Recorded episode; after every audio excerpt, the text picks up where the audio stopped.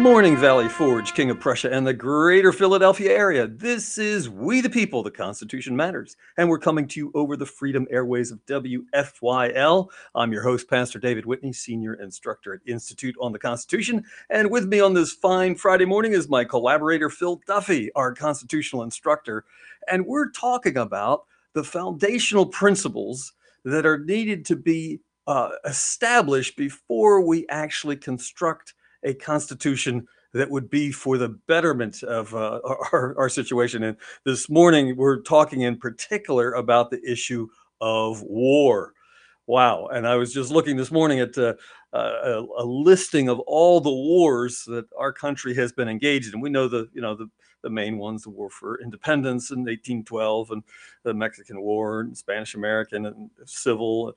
Anyway, we've got a list of those, but there's a whole lot more than the, on the standard list in, uh, in the fact that there was a whole bunch of Indian wars.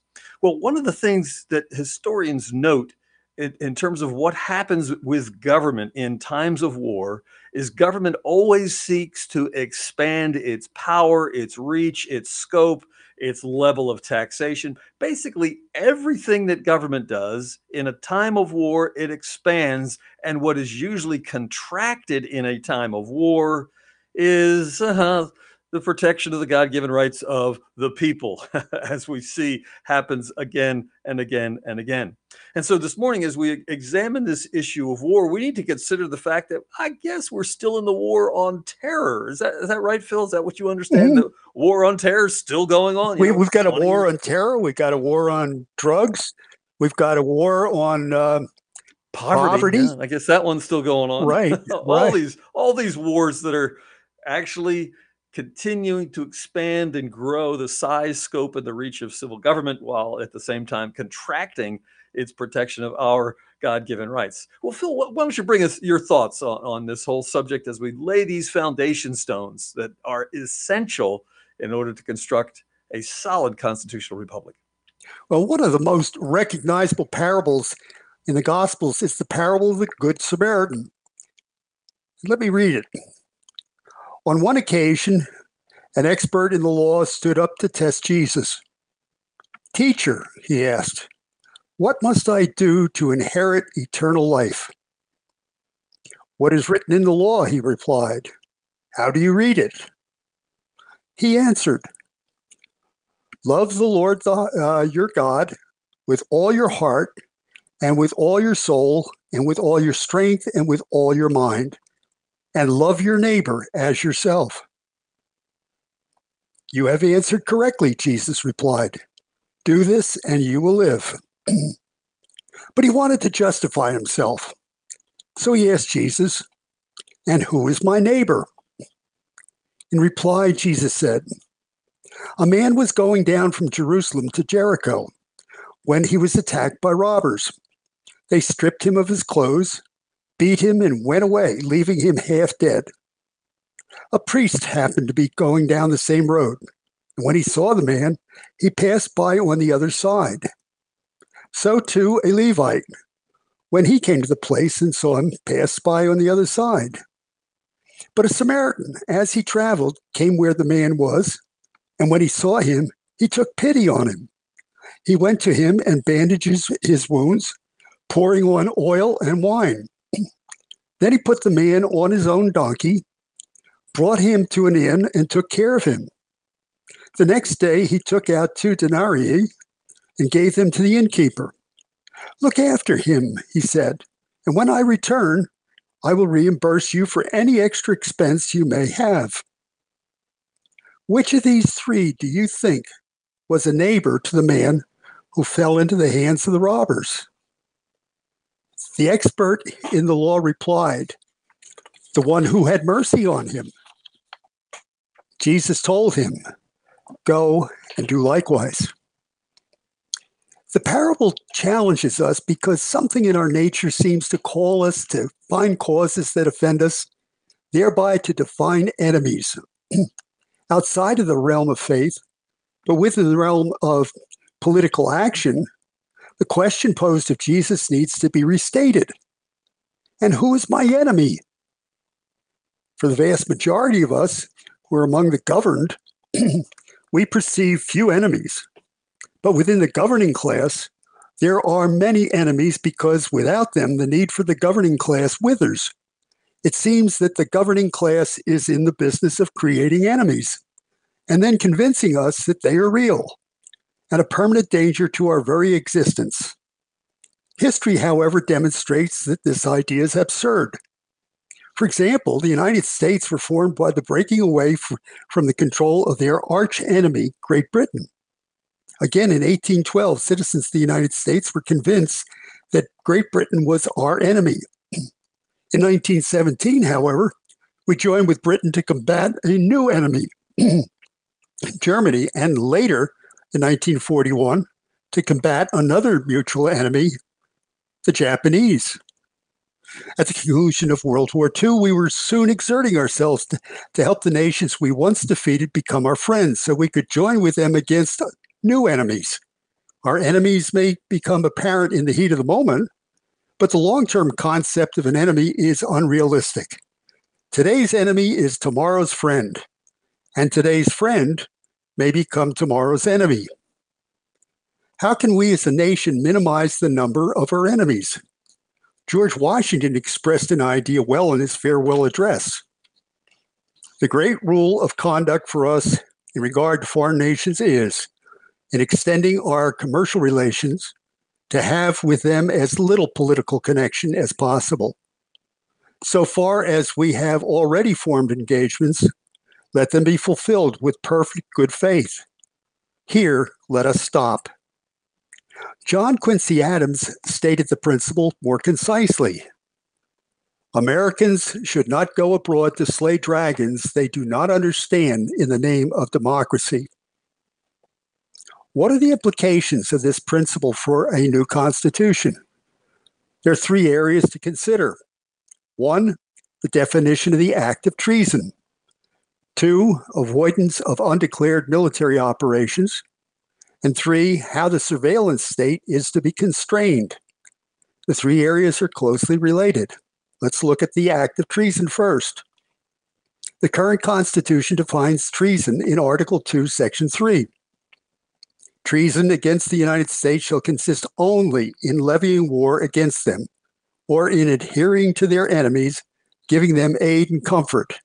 No person shall be convicted of treason unless on the testimony of two witnesses to the same overt act or on confession in open court. It is clear that the framers of the Constitution of 1787 foresaw the danger of allowing the federal government and particular the executive branch through its Department of Justice, to define treason. But in seeking to define treason, they merely used another undefined term, enemies. That brings us full circle to the thought expressed in the opening of these comments. And who is my enemy? Fortunately, the answer is clear. The United States have no enemies except those who are identified through a constitutional declaration of war. That may make some people uncomfortable. Wasn't Iraq our enemy when we went to war twice with that nation at the end of the 20th century and the beginning of the 21st? However, if Iraq were our en- enemy, why weren't the representatives of the people, Congress, required to make that determination through a declaration of war? Why was the executive branch and ultimately one person, the president, allowed to make that momentous decision in conflict with the spirit of the Constitution of, 1787. Consider the absurdity of our government's action preceding the first Iraq War. Iraq was previously considered so much an ally that the United States government was sending that nation weapons to be used against another of this nation's alleged enemies, Iran. But today's enemy can be yesterday's ally. Our interventions in the Middle East become even more ridiculous when we reflect on the justification for the second war on Iraq. Three reasons were given, although the third only emerged after the first two proved to be invalid.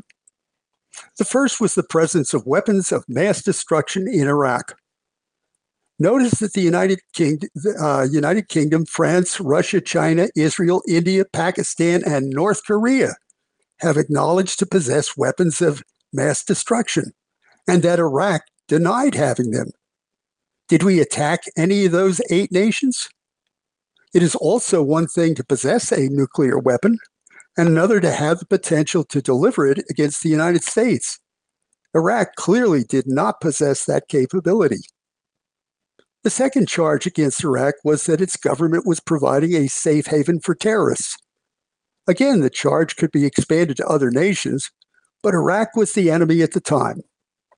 The illogic of this charge becomes apparent when we acknowledge that Saddam Hussein was the classic dictator. And what dictator would harbor agents of another dictator?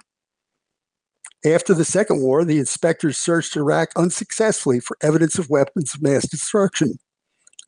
Finding none, the George W. Bush administration found it necessary to cook up justification for an otherwise purposeless and undeclared war. The United States was bringing democracy to the Middle East. At the point of a gun?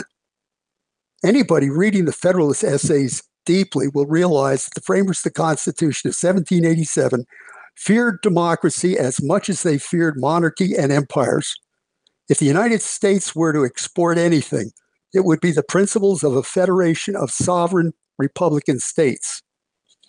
Here is where we should have heeded Washington's and John Quincy Adams' words and recognize that another nation's form of government is a matter of self determination and may not be imposed externally. Let's look at the second issue here undeclared military operations. It should be apparent that requiring Congress to engage in debate and action whenever the United States considered offensive military actions is the key to constraining the growth of, a, of the imperial state. Congress needs to be answerable to the people before the federal government assumes the awesome responsibility of engaging in war. Otherwise, the principle of representative government is meaningless. Today, that is Congress's most important responsibility. Consider that Congress has had more than two and a quarter centuries to build a structure of statute law around the powers granted to it by the Constitution. Our federal representatives complain of being overworked. Indeed, they are, but with their efforts to destroy the freedoms of the people by usurping their powers. Legitimate service in Congress should be the ultimate part time job. There is little that Congress needs to do but to create an annual budget. And that task is trivial if Congress were to remain within the confi- uh, confines of the Constitution. What are the true needs of defense? Every nation's need for defense is different, depending upon the amount of territory to be defended and upon the nature of the cultures on its borders. The United States is blessed to have the world's longest unguarded border with Canada. The United States do not fear invasion by Canada, and Canada should not fear invasion from the United States, since the latter failed twice, ending in, uh, with the War of 1812. In addition, the United States are bordered by the Atlantic Ocean, the Pacific, uh, the Gulf of Mexico, and the Pacific Ocean. No other major nation on earth has been similarly blessed. By comparison, Russia and China each have 14 bordering nations, most of which differ in their cultures from Russia and China. Based upon those facts, one would expect the United States to have a modest military budget uh, establishment. To the contrary, its so called defense budget exceeds that of the next 10 nations combined. The largest of those budgets belongs to China, a nation separated from the United States by the world's largest ocean, the Pacific. So, how do we constrain the surveillance state? Lacking constraint, the inherent nature of government is to grow by destroying individual freedom. The most effective way for government to grow is to maintain a short list of external enemies. When this fails, it must pursue the need to create internal enemies. The most effective route to accomplish that is the existence of a crisis, naturally or politically created. The route is so clearly marked that it has its own textbook Robert Higgs' Crisis and Leviathan. Among the most dangerous threats to individual liberty is a government surveillance agencies. Perhaps there are none at the municipal level, but at the federal level in the United States, they are almost uncountable. Do an internet query on the number of government organizations involved in intelligence gathering, and you'll get responses that range from 19 to 1,271. Even accepting the more conservative number, it is obvious that the federal government is operating a lot of surveillance organizations. First, there is the superficial question of whether 19 individual surveillance organizations is cost effective. But then there is the deeper question of whether a more cost effective federal sur- uh, surveillance community is consistent with individual liberty. No study has ever demonstrated that the people who run or are employed by these agencies are nearer to sainthood than the average citizen. Jefferson would have said that it is self evident that the people in these organizations are more biased toward big centralized government. As with the average citizen, they are driven as much by self interest as by lofty goals for the general welfare. As much as they might accept the principle that surveillance should be directed against foreign entities, maintaining that boundary seems impossible for them. Operating in secrecy with only superficial oversight the chances of being caught transgressing that line seems minimal. It is difficult to develop hard and fast rules that would balance a nation's true need for security with individual liberty. The most important limitation on the unchecked power of government surveillance organizations is the distinction between real, current enemies through the declaration of war process. The primary emphasis must be the surveillance of those enemies. It is with potential enemies that the challenge of surveillance arises. And this is where constraint and due process must be exercised most vigorously. Although surveillance of foreign nationals who might be potential enemies can be legitimate under certain circumstances, surveillance of a nation's citizens never is. That is to say, that citizens may not be investigated by a governmental organization where there is reasonable evidence of a crime having been committed. Surveillance extends beyond legitimate investigation to screen and spy upon groups because they oppose programs promoted by the government. Among the most insidious of these infractions is the targeting of anybody supporting the Constitution of the United States and pro life groups as being far right extremists the concept of a so called far right extremist should have been thoroughly discredited in 1974 when Republican Senator Barry Goldwater informed Republican President Richard Nixon he would not defend him in a Senate impeachment trial. This was one of the most statesmanlike and nonpartisan actions in the nation's history. This was the same Barry Goldwater who had been successfully labeled as a right wing extremist 10 years earlier in the 1964 presidential election. Returning to the question about the number of surveillance organizations and whether that is consistent with individual liberty, an argument might be made that by separating these organizations, they become a check on each other. But it is virtually impossible to find any evidence this has happened. We expect these federal organizations to coordinate and cooperate with each other. And the evidence suggests that this is what they do. If there is any competition among them, it is only for budget and power. They all operate in the executive branch of the federal government, which theoretically makes them accountable to the president. But there is no accountability because, by definition, they operate in secrecy. Oversight in Congress is further frustrated by the sheer numbers of these organizations.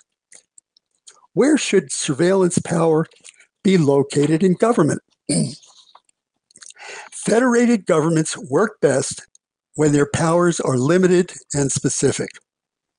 Any powers granted to federated government are at the expense of the states and the people the states represent. Certainly, the first step is to reduce the numbers of enemies, current or potential. For example, the current electorate has been uh, conditioned to view the Islamic nations of the Middle East as potential enemies. Proclamations made by their leaders seem, seem to give credence to their potential enemy status. But when relations between nations is measured by people to people as opposed to government to government criteria, one can come to a very different conclusion. Most citizens of the United States have no interest in provoking Iranian citizens. Indeed, many cannot even find Iran on the map. Likewise, most Iranian citizens have no interest in provoking United States citizens. Left to their own devices and recognizing mutual benefit, individual citizens will trade across national boundaries. At the same time, they may or may not accept part of their trading partner's culture. All of this interchange occurs naturally and peaceably. It is only when government interferes in this natural exchange that animosities arise, some of which lead to outright war. It is a mistake to allow federated government to be in this position. It must be kept on a short leash. That requires that control be moved back closer to the people, to the states that represent the people. And that means that both investigatory and surveillance functions be controlled by a council of the states and not any arm of the federal government. Oh, amen, Phil. I agree that the, the problem is we have allowed or ceded way too much power uh, to the federal government. And you're very right to point out that uh, the surveillance state and the enormous apparatus of the surveillance state spying on all of us as uh, you know, the whistleblower revealed that uh, uh, they were scooping up all of our phone calls and all of our activity on the internet and our bank account record, just about every bit of information on us that's available. They were vacuuming that up, all of which, of course, is a violation of the Fourth Amendment, which says that we have a guarantee uh, to be secure in our, our papers and persons unless a crime has been committed and therefore a proper warrant has been issued uh, to investigate this crime. Well, there's no crime being committed here. It's just they're vacuuming up everyone's information in this enormous surveillance state. Uh, and the government that spies on its people is a very dangerous beast because that data that it gathers on each one of us is uh, ultimately going to be used against us, uh, I believe. Well, one of the biggest times that uh, government advances in increasing its reach, its scope, its power, and obviously its expenditures is in time of war. Wars have always been used historically throughout the history of the world. They've been used to increase government spending, uh, they've been used to curtail free speech, and they've been used basically to expand the power and the reach of, of the government itself. And the people who lose out in that deal are always the citizens as we have less and less of our God given rights uh, protected and secured. And when we think of, of this uh, in our uh, you know recent history, recent that is the last hundred years, a little more than hundred years now, World War One was one of those enormous expansions of the federal government power. During Woodrow Wilson's first term as president, the federal government was on the eve of World War One. It was very small. For example, 1914 federal spending totaled less than 2% of the GNP. And the top rate enacted federal individual income tax was just 7%, and that was on incomes over half a million. So, very, very few people, only about 1% of the population owed any income tax at all. 99% of the people paid zero because they were not in uh, that category. And the federal government only had 402,000 uh, federal civilian employees, most of whom were post office workers. And so they actually only constituted about 1% of the labor force. So we, before World War One, there was a very small government. In fact, our armed forces comprised fewer than 166,000 men on active duty.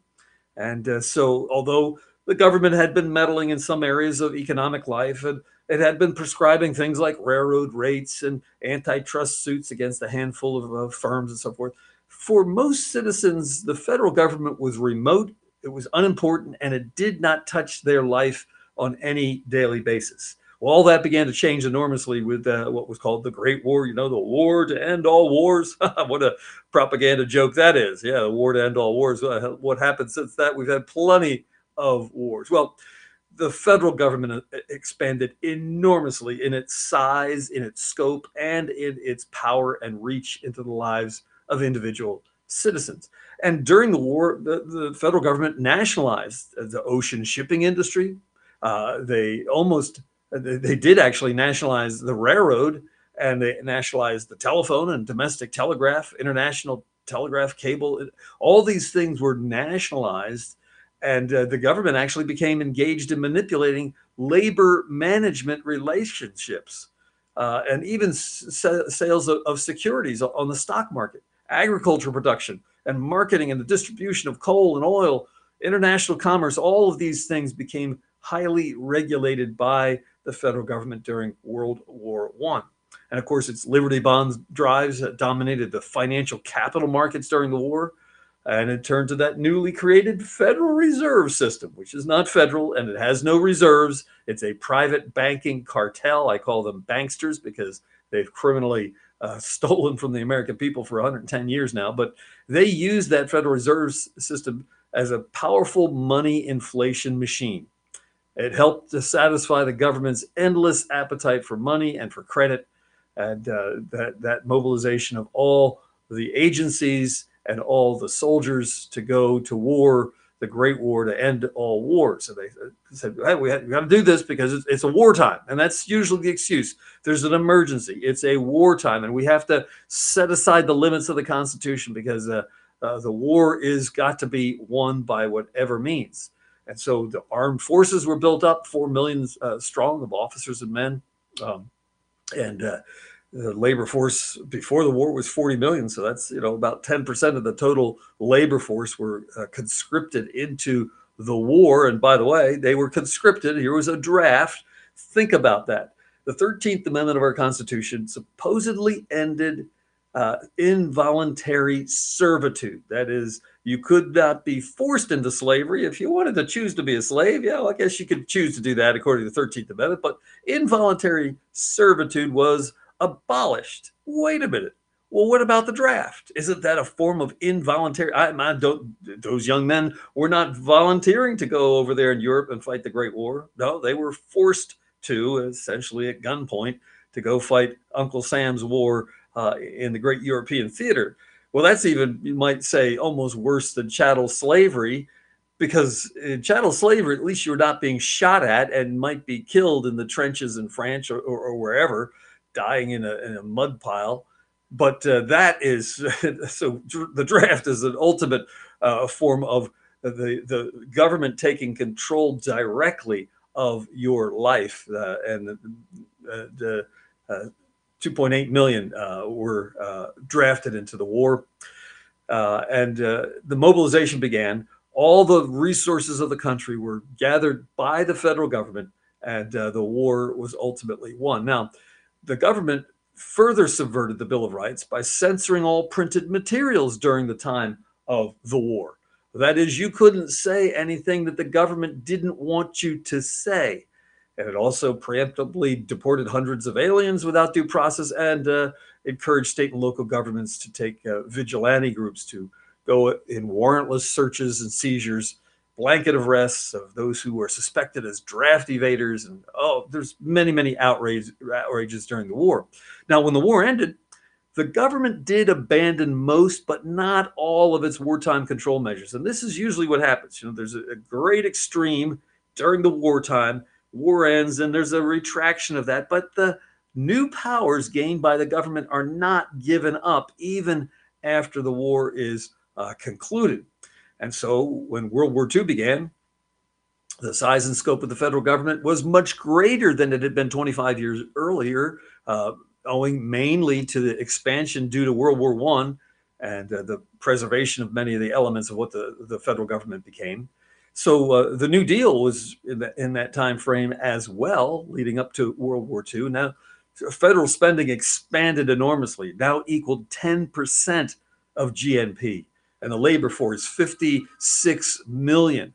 So the federal government employed about 1.3 million persons uh, in regular civilian and military jobs, another 3.3 million uh, in emergency uh, work relief programs. The national debt outside the government had grown to 40 billion, 40 billion. And most importantly, the scope of federal regulation had increased enormously to embrace agricultural uh, production during the New Deal, uh, marketing and labor management relationships, wages, hours, work conditions, security markets, investment institutions, petroleum uh, uh, extraction, coal uh, and uh, mining and marketing and trucking and radio broadcasting, airline operations, all oh, and by the way, Social Security and so provision for retirement and unemployment. Oh, so many things during that time. But this was all before World War II. And World War II just kind of look at threw gasoline on this fire and the, the, the federal government assumed vastly greater dimensions as a result of the war. So the war conscripted uh, armed forces, ultimately comprising more than 12 million men and women. It, inquired, it required enormous amounts of money, complementary resources for housing, and all of these things. So the treasury in World War II was 10 times more expensive than World War One. In other words, twice at uh, 10 times more. Many new taxes, therefore, were levied. Income taxes were raised repeatedly. And so there's only about 1% or, or so before World War One that were paying any income tax. Well, in the war, uh, uh, 90 uh, percent began to be paying income taxes, some of them for the very first time. It became a mass tax rather than the tax just on the, the wealthy. And so uh, by 1945, 50 million people in America were paying income tax, unlike uh, before the war, where it was about 15 million.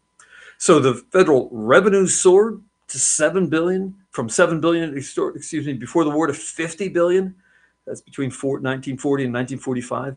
Uh, but it still wasn't enough. And so they had to borrow extensively, and the national debt rose to an unheard of level at the end of World War II $200 billion, more than fivefold of what it had been before. And of course, the Federal Reserve System bought a good 20 billion of that government debt, thereby serving as a printing press essentially for the Treasury.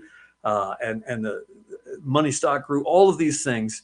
What the result was is the power and the extent and the reach of our federal government grew enormously.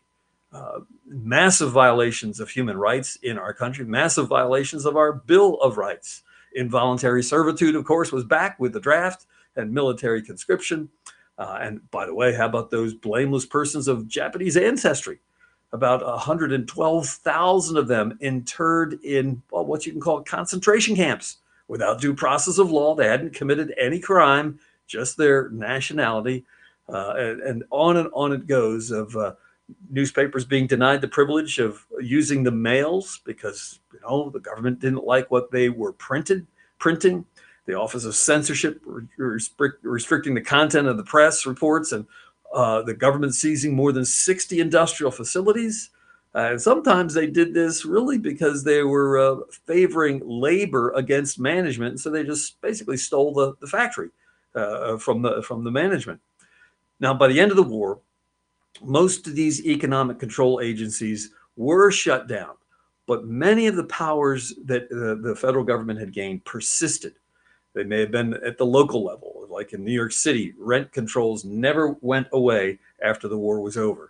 Federal tax revenues remained high because all down and now we're into a new war, the Cold War, uh, and the IRS's annual take uh, was four times greater uh, than before the war. So uh, the danger of war is that it always winds up as an excuse for the government to expand power. So, Phil, I agree with you entirely that there needs to be a way in which we're not allowing the federal government to be the one that makes that decision to go to war. Because each time they have done so, it's been very detrimental to our God given liberties. You know, David, I, I'm listening to this, and then certainly we're in agreement about all of this. Um, and something has come up, I think it was on Friday, uh, where uh, Vivek Ramaswamy, the entrepreneur presidential candidate, had stated his position on uh, a federal statute banning uh, abortion. And it, it's interesting because you, you can see how the federal government, uh, even amongst its its uh, its opponents, can be promoted. Its growth can be promoted inadvertently. Now, what had happened in this case was that uh, Ramaswamy had been uh, apparently confronted on this le- legislation and said, Would you support it as president? And he said, No, he would not, even though he was uh, definitely on a personal level pro pro life and anti abortion. He would not uh, he would not support this legislation because he felt it was unsound on on uh, on constitutional grounds. Well, uh, the people from the Heritage Foundation uh, went over the top. You know, wow. You know, and and they called out all the conservatives and all the pro-life people against this uh, guy, trying to, to get him to you know to, to either recant or to drop out of the race. I'm sure. What they didn't realize is that this had been done before. I think this goes back to about 2007. And uh, in this case, it was not somebody like Ramaswamy, it was uh, Representative Ron Paul, who was also a presidential candidate. And uh, Ron Paul had transgressed the so called conservative line by saying that he would not support a federal statute um, that made abortion uh, nationally um, nationally uh, illegal. And again, he explained. He said, "This is not the role of the federal government to to do that. If you do that, you open the door and you acknowledge that the federal government has the power to control these matters. According to the Constitution, the federal government has no control as soon as you open that door, yes, you may get your your uh, uh, law, your statutory law today, and can be reversed by uh, subsequent Congresses. So Ron Paul was on absolutely correct uh, uh, constitutional foundation. He knew exactly what he was talking about, and of course, the, the pro-life people and conservatives leaped all over Ron Paul. Uh, the pro life leadership, in particular, uh, did their best to uh, make sure that he did not get any recognition as being pro life, and he was probably the most pro life candidate in the nation's history. And the outcome was that uh, the final battle was between uh, Barack Obama and and uh, John McCain. And John McCain was, by the way, hardly a saint on the side of uh, pro life. But nonetheless, the, the opponents were so opposed. The fact that, that Ron Paul had the gall to oppose them, even though he was constitutionally correct, they had, you know, he had the gall. And so they basically made him get out of the campaign earlier. And so we ended up with two people one who is committed, let us say, with uh, to all of the the uh, pro-choice legislation, Barack Obama, uh, versus a man who is totally inarticulate and lacking of any any uh, background on healthcare and healthcare economics issues, uh, on life issues. You know, he was a, he was your classic politician. Well, the people saw the difference between the two candidates, and they they voted with their feet away from uh, John McCain.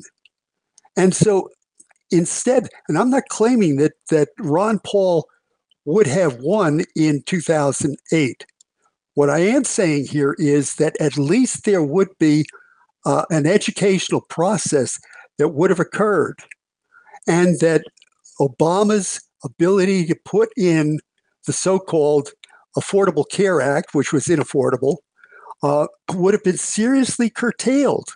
He might not have gotten it through because the, the opposition would have been solidified. And definitely when the 2012 election came up and Ron Paul was running again, there was an opportunity to overthrow uh, the the uh, Obama administration. So what we see in this is even you know we we often talk about um, the progressives and the socialists being uh, the people who are forwarding all of these uh, screwy ideas about expanding government. Well, look, here's a case where conservatives were deeply involved, and now they're repeating the mistake. So it's a matter of, you know, you have to dig into these issues and understand your constitution before you jump and and make a disastrous decision. Mm, amen. Because many people want the federal government be, to be doing things that are really not the business of the federal government, which again, you rightly point out, that's why we need to understand our Constitution. The constitutional design was not for the federal government to do everything. In fact, the constitutional design was for the federal government to do very few things, mainly only those things focused on relations with other countries, going to war, contracting peace, or uh, establishing trade agreements, those, those kind of things. But the the government that would be most uh, in, involved in your life would be your state or your county or your township. Your local government would be th- that which is most involved with you, which again is a, a right measure because you are able, far more able to have influence over your state government and over your county and obviously over your town or township than you ever will have over what happens in Washington, D.C. And our Constitution was not ever designed for the Washington, D.C. that we see today. In fact, I think it was Heritage uh, Foundation a few years back did a study looking at everything done by the federal government on a daily basis, basically. And they, they determined there's probably 90% of what the federal government does on a daily basis is unconstitutional. In other words, they've broken the contract. And that's what our Constitution is a contract between we, the people. We hired somebody to paint the indoor, uh, you know, doors of the house.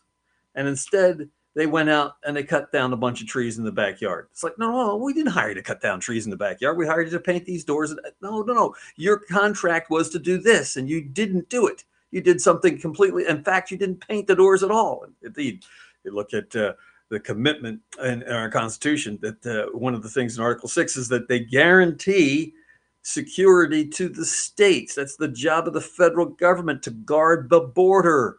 That's the guarantee security. They're not guarding the border. They haven't been guarding the border even even under Trump. Uh, the border border was a better guarded, but it, it was not complete. So we're, we're in a situation where the federal government's been turned upside down from what its original purpose was. But they get away with it because we, the people, don't know the standard. We don't know the limits that are that are placed by our Constitution on the government. And I, I like your image there of a, a, chain, you know, that would be a chain that says the dog can only go so far. You know, the the limit on what that dog can reach is limited by the chain. And it was Thomas Jefferson who said, "Chain men down with the uh, the chains of the Constitution. That's what it's designed to limit what the federal government uh, c- could do. So, yes, we need to revisit these principles and and uh, we need to instruct Americans about the limits that should be imposed by the Constitution on our federal government. You know, you make a, a good point about the the Heritage Foundations revealing that the 90% of the federal budget is unconstitutional. Um, I would like them to, to make more of that. I mean, I think they have a tremendous idea there, and they've done excellent work apparently, but it's it's not being followed through. But I think this is a very good example of uh, two ways of thinking about political political matters. One is if you're stuck in the good guys versus bad guys uh, mold, you will never figure out how to get out of it. Uh, the Heritage Foundation is neither good guy nor bad guy. they have good ideas, and occasionally they have a bad idea. So I'm not attacking the Heritage Foundation in telling you about uh, you know the position they've taken in this case. It's just they have a bad idea in this case, and I think for the most part, their their ideas about freedom are very good. Mm-hmm. Yeah, amen. And uh, we, you know, we have some other good organizations that are doing work along those lines. Uh, you know, trying to advance freedom, but far too many of what you might call conservative organizations are looking to the federal government to answer the problems. And so they want a new piece of legislation at the federal level. They, you know, some new regulation, what have you. No, no, no. We need to say we have too much already at, at the federal level. We need to go back and uh, we need to resurrect what state sovereignty is all about. And that state sovereignty, you know, our state constitution, most state constitutions say that the state is sovereign. That is, there are things that the state governments, by the way, remember that the state governments are the one that created the federal government. Federal government had no existence before the states met in convention, Philadelphia 17, uh, 18, uh, 1787. And uh, in that convention proposed a new form of government, but that it was the states proposing it. And it was the states that ratified and brought that new government into existence. And the states were supposed to retain all the powers that were not specifically delegated to the federal government by the Constitution. And what's happened is uh, progressively the federal government has just ignored those boundaries and steamrolled over uh, uh, the states and done whatever, basically whatever they please, and uh, grabbed from the states whatever powers they wanted, and the states have gone along with it. But that needs to stop, and, and that really takes electing state representatives and even electing people at the county level, county councils and so forth, who are unwilling to continue to kowtow to the federal government, that aren't aren't so so concerned about a political career as they are about preserving liberty. And uh, we're at a very dangerous place. Uh, we've seen with the uh, the COVID, uh, what I call a scandemic. We've seen there what the federal government did in manipulating the entire population, and it's it's it's a very uh, disturbing picture of a tyrannical system. And I guess they're rolling out the next level. I know that uh, uh, Biden has put forward a new office to prepare us for the next pandemic, which tells me they're planning one and they're going to they're going to do something similar to what they did with the lockdowns in uh, 2020.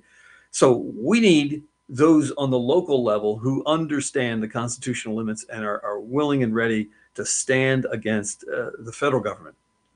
You know, the the states being the sovereign uh, uh, entities here is the fundamental principle, in in my opinion. And for an uneducated electorate, and that's what we have right now, we have to call it the way it is.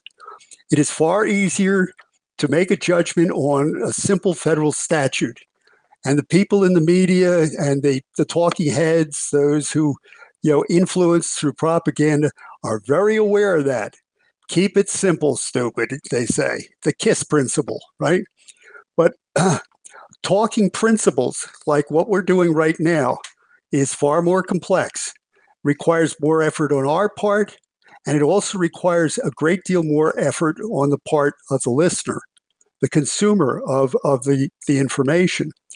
But until we reach that point, uh, we can't rely on an educational system. We should be able to.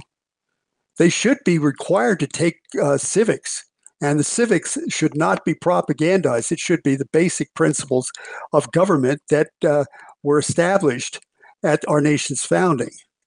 You know, until we're doing that, there's simply no hope.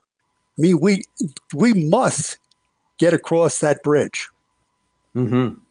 Yes, amen.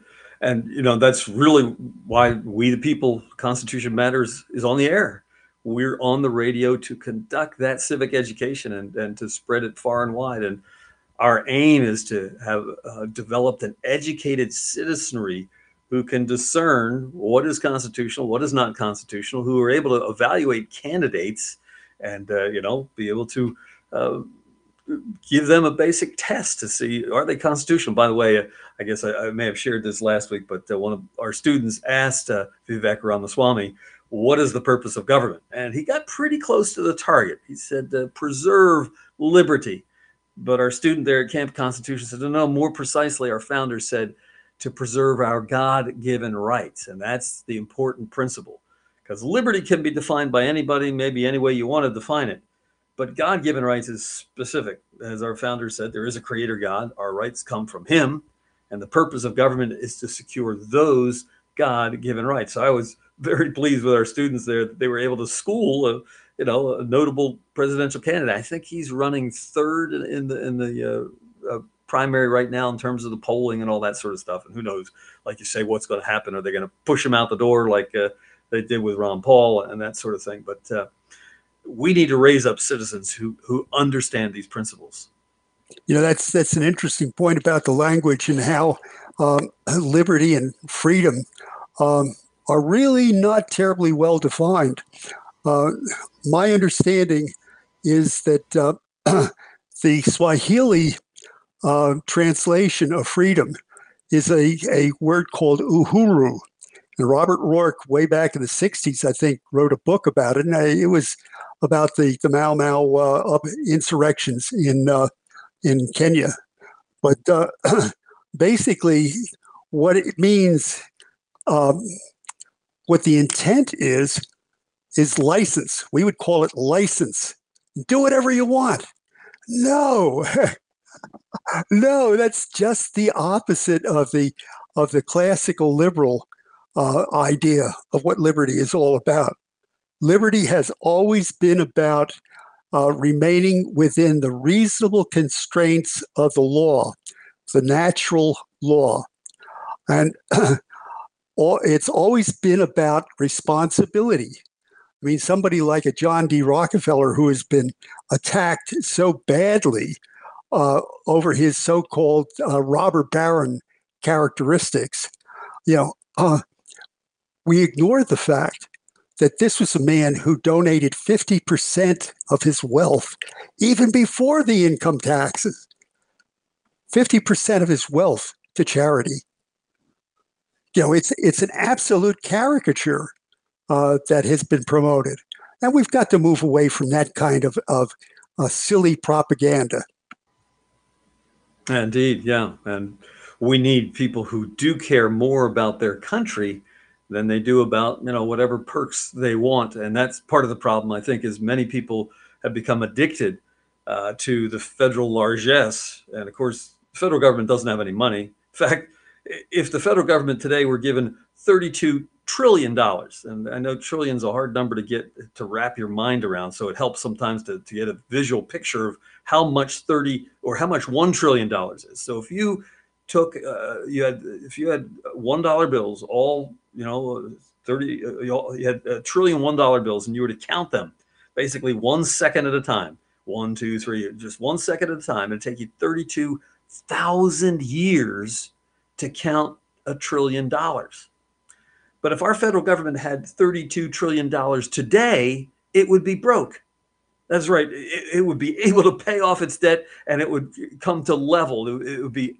it would be absolute broke. But we're so bad in debt because people want what they want now. They want to borrow from the future generations so that they can enjoy it today, and that's a that's the wrong mindset. We should have a, a, a mindset that we want, as our founders said in the preamble of the Constitution, the blessings of liberty, not just for ourselves, but for our posterity and our posterity are not going to have any blessings of liberty when they've been sold into uh, debt bondage, debt slavery, or debt serfdom, whatever you would like to call it. But uh, the rate at which they will have to uh, pay taxes just to pay on the interest, not just the principal, but just the interest on this $32 trillion debt uh, they're just tax slaves. They're tax serfs for uh, for for their whole lives. And that's a tragedy that, that Americans have accepted uh, these kind of bribes from the federal government to get what we want right now, but actually be ruining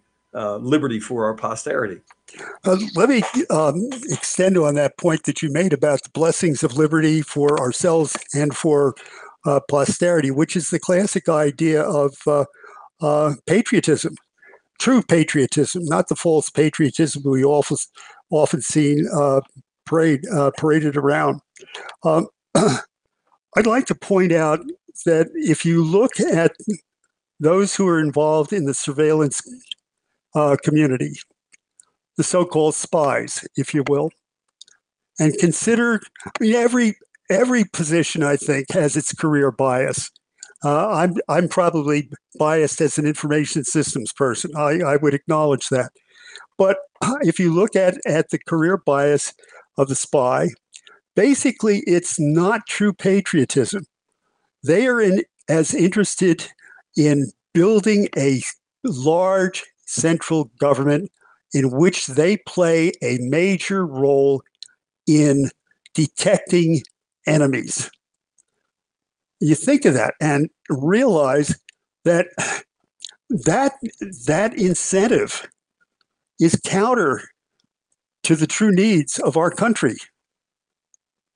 That they these people, if they are put into a position position of greater power, will employ that power against the people. Hmm. Excellent point, because uh, we see that in the history of all of these spy agencies. In fact, it was uh, I think it was um, uh, the president. Uh, well, no, Eisenhower warned us about the military-industrial complex. A good warning. Uh, but before him, of course, was the creation of the CIA. Uh, and the creation of the CIA has been a disaster when we look at what it has done to our own country and our own people, and then what it's done all around the world and overthrowing governments and all of that mess. Uh, and, and it was a tragedy. And it was recognized that this was a mistake. We should have never done this, should have never started down this road.